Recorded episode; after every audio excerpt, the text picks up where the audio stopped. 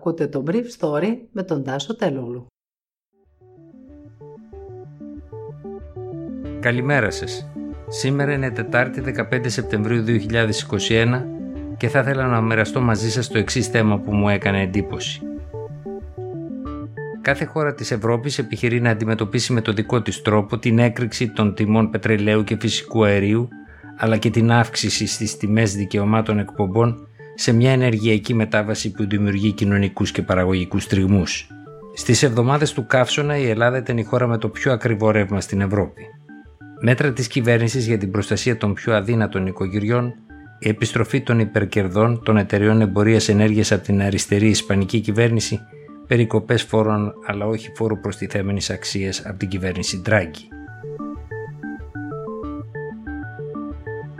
Με εκκλήσεις της κυβέρνησης προς τους ιδιώτες παρόχους που έχουν το 36% της αγοράς να απορροφήσουν μέρος της ανόδου των τιμών και υποσχέσεις για τη λειτουργία ενός μηχανισμού εξισορρόπησης της ανόδου που προκαλούν οι τιμές ρήπων αλλά και η έλλειψη φυσικού αερίου σε σχέση με τη ζήτηση, ο Υπουργός Περιβάλλοντος και Ενέργειας Κώστας Κρέκας επιχειρεί να ανακόψει το τσουνάμι των ανατιμήσεων στην αγορά ενέργειας.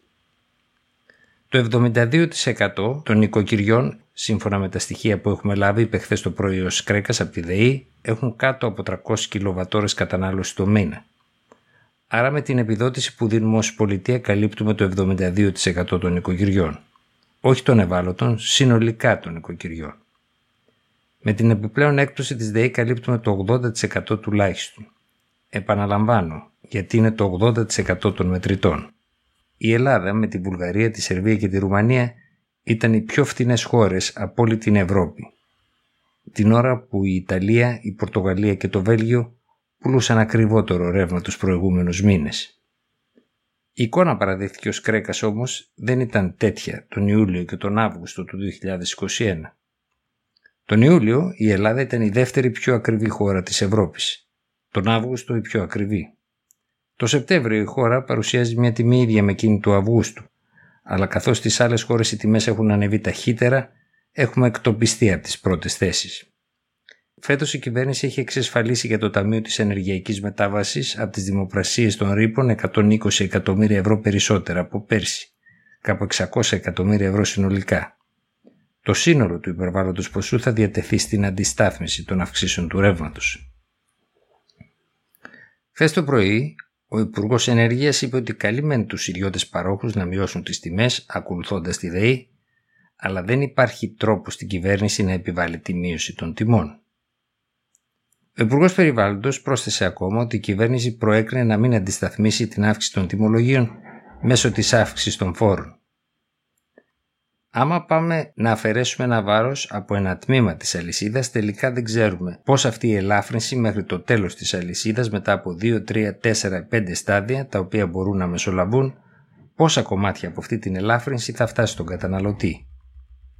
Η αντιστάθμιση της αύξησης της τιμής του ρεύματος θα γίνει καταρχήν για ένα τετράμενο, σύμφωνα με όσα είπε ο Υπουργός, μέσα από το Ταμείο της Ενεργειακής Μετάβασης αλλά μέχρι να φτάσουμε στην παραγωγή του 70% της ηλεκτρικής ενέργειας από ανανεώσιμες πηγές το 2030, η αβεβαιότητα στις συνθήκες της αγοράς φαίνεται ότι θα τη συνοδεύει.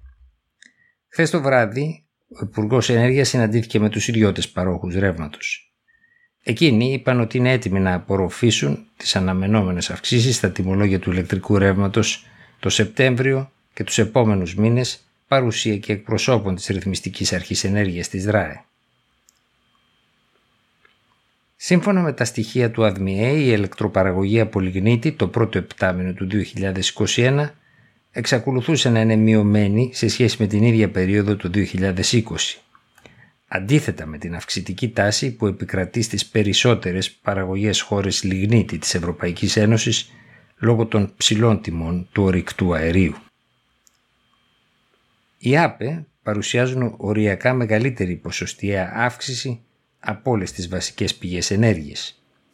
Έτσι, το πρώτο εφτάμινο του 2021 σε σχέση με την ίδια περίοδο του 2020, ο λιγνίτης εμφάνιζε μείωση 2%, το αέριο αύξηση 13%, η ΑΠΕ 14%, τα μεγαλύτερα υδροηλεκτρικά έργα 91% και οι καθαρές εισαγωγές ρεύματος μείωση 52%.